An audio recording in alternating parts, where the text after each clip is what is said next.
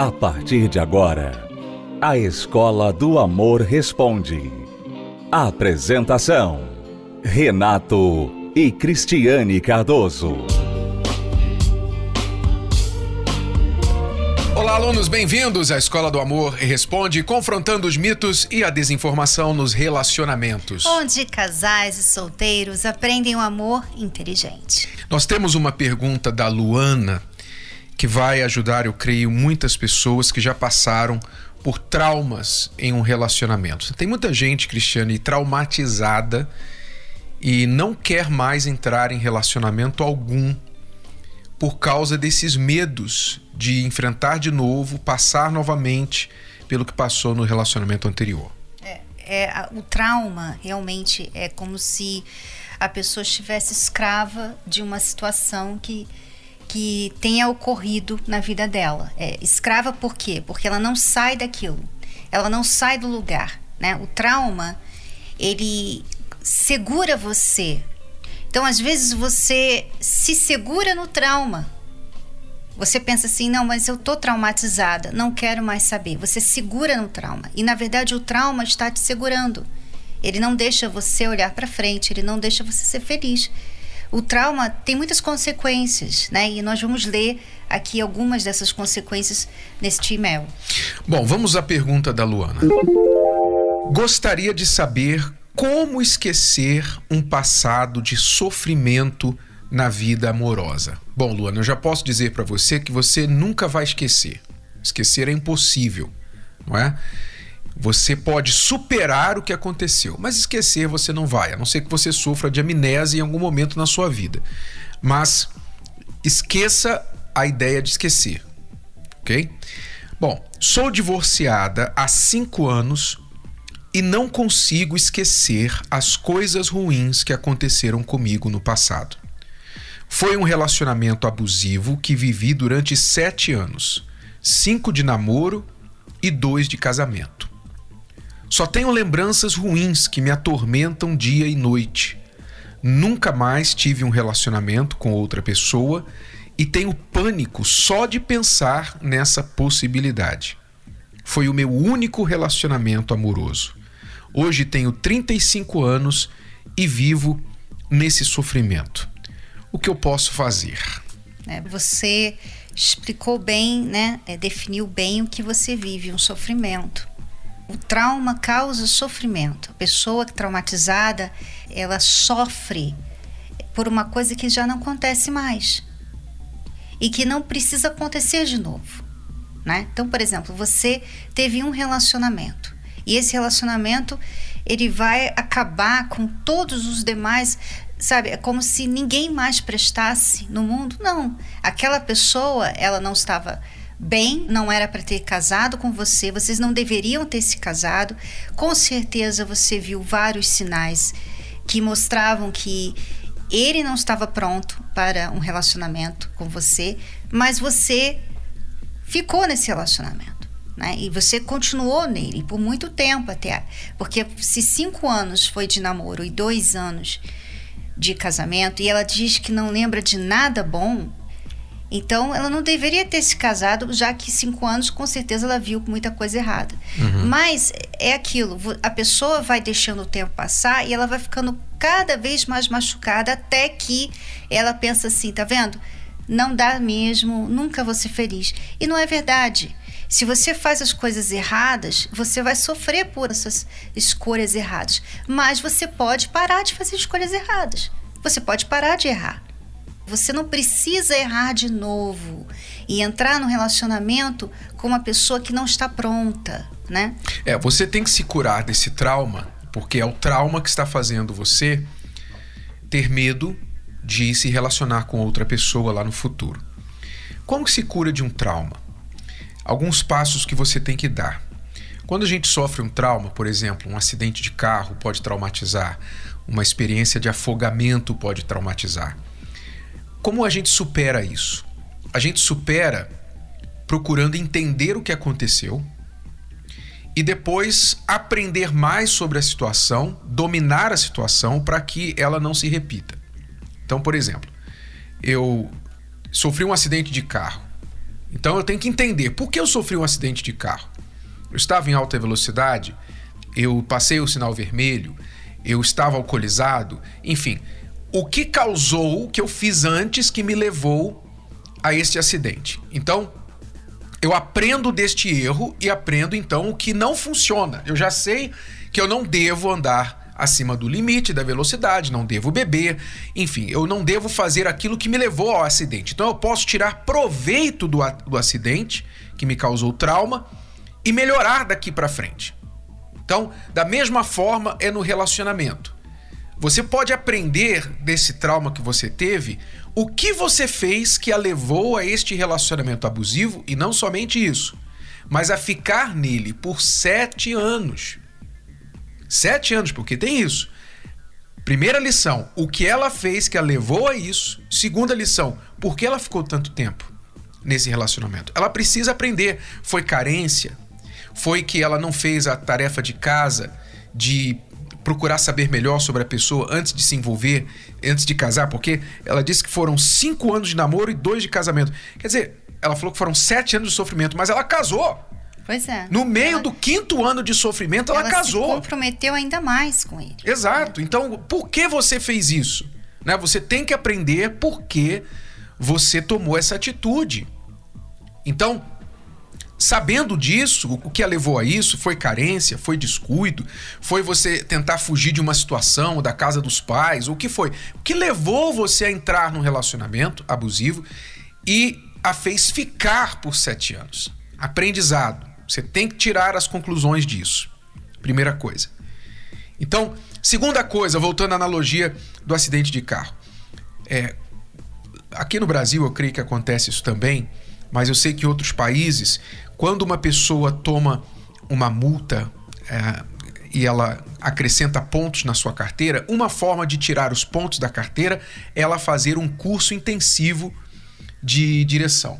Né? Ela vai fazer, passa lá o dia todo, horas e horas, fazendo um curso intensivo de como dirigir preventivamente, como dirigir para evitar acidentes, para obedecer às leis de trânsito. Ela vai e faz aquele curso. E ela sai daquele curso, o curso dá a ela o direito de tirar alguns pontos da carteira e ela se torna uma motorista, um motorista mais prevenido. capaz, mais prevenido, ex exatamente.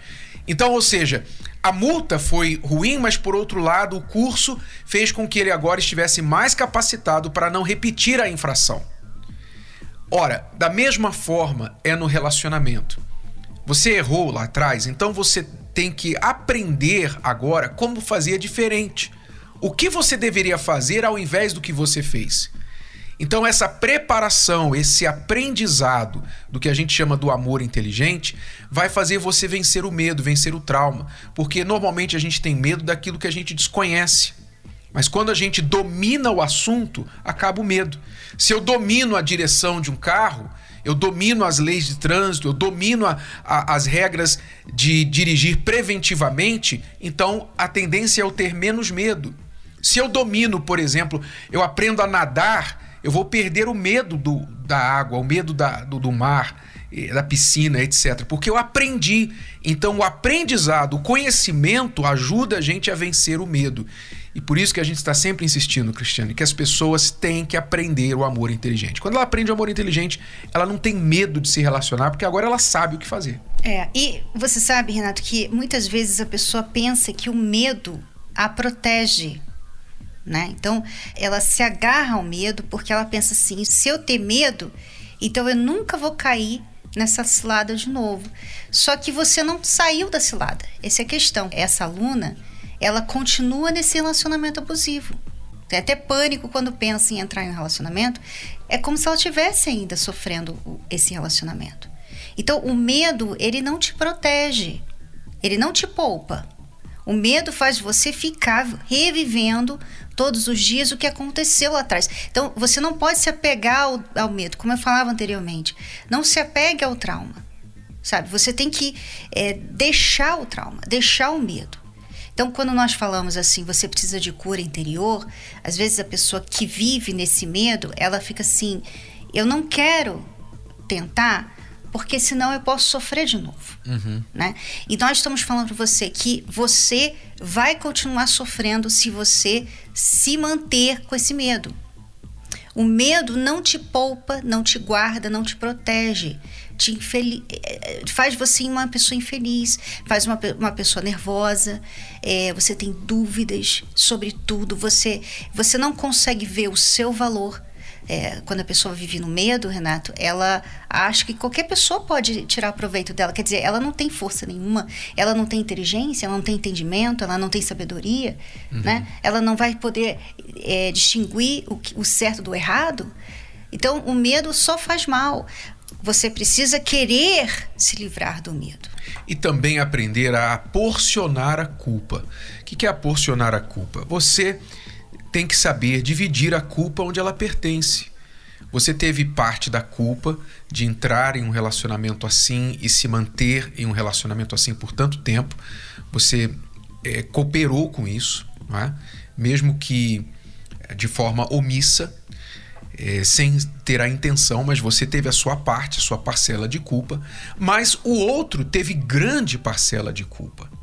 Então você não pode tomar para si é, todo o fardo do que aconteceu, e sim jogar para o outro que realmente errou e foi abusivo com você, te tratou de, de forma é, errada, a culpa que pertence a ele e virar a página. A culpa dele você não pode fazer nada a não ser colocá-la no endereço certo. Essa culpa pertence a ele. Ele já saiu da sua vida, acabou, vira essa página. Você não precisa culpar todos os homens da face da terra por causa do erro deste homem. Não precisa.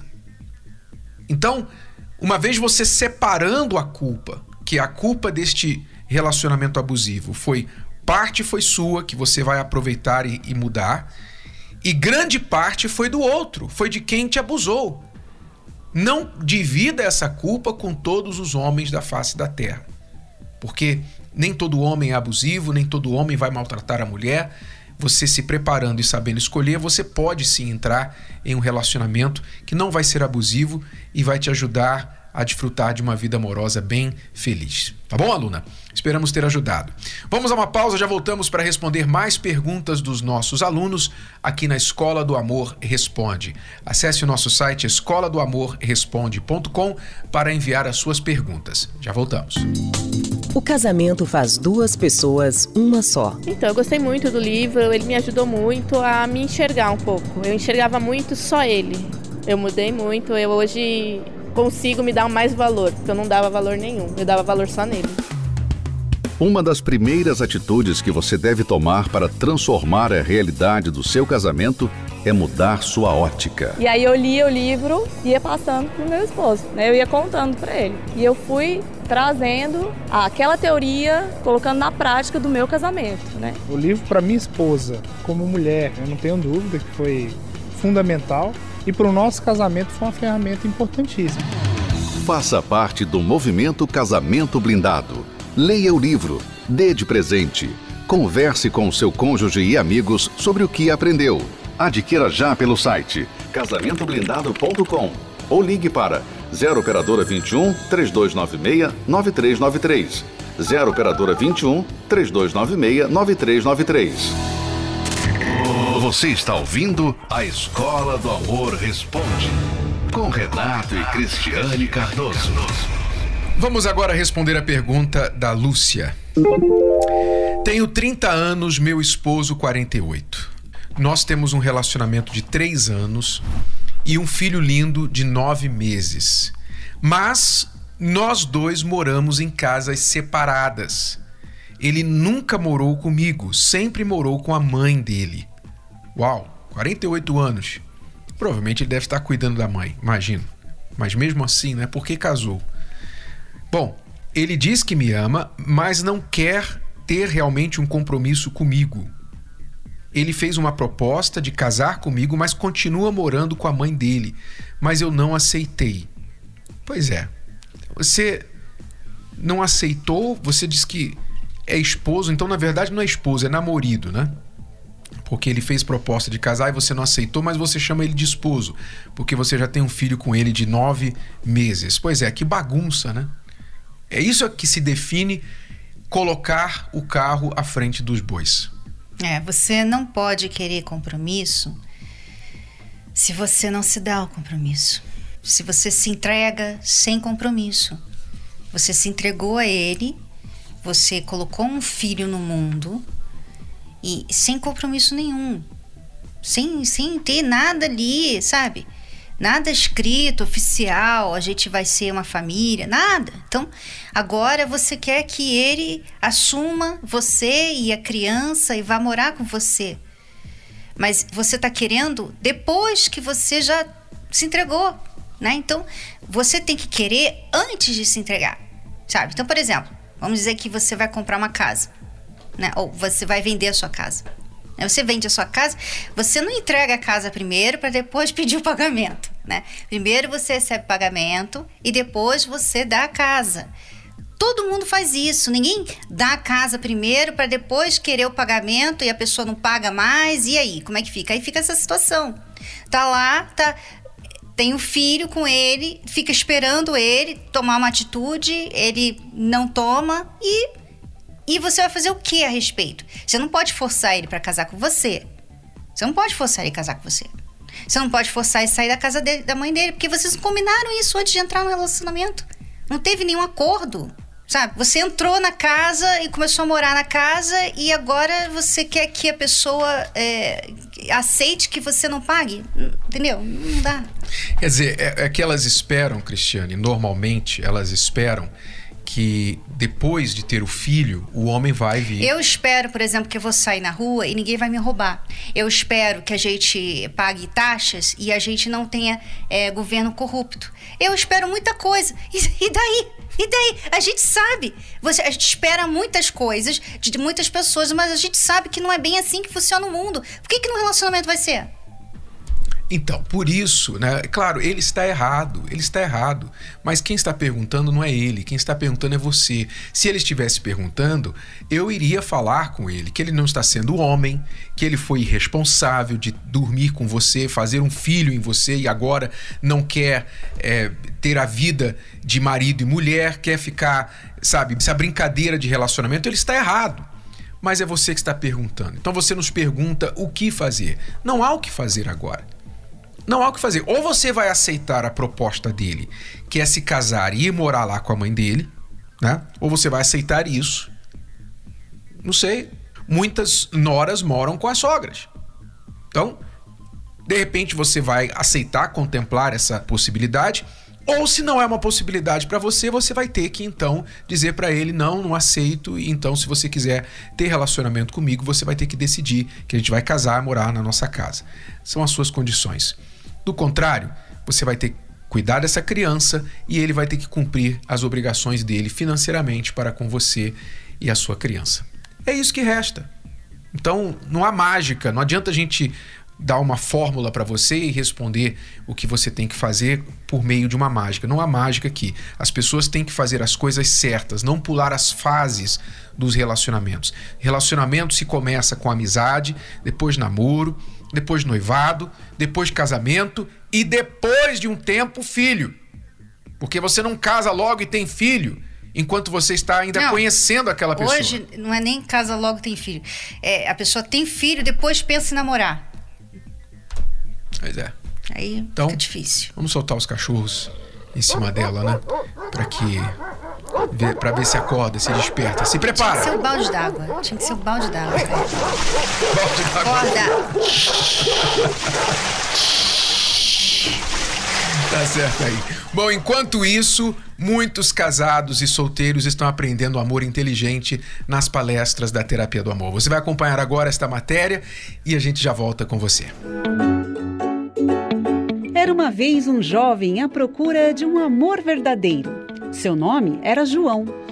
Mal sabia ele que próximo da sua casa morava Maria, uma jovem linda, tranquila e que adorava sorrir e passar o tempo com sua família.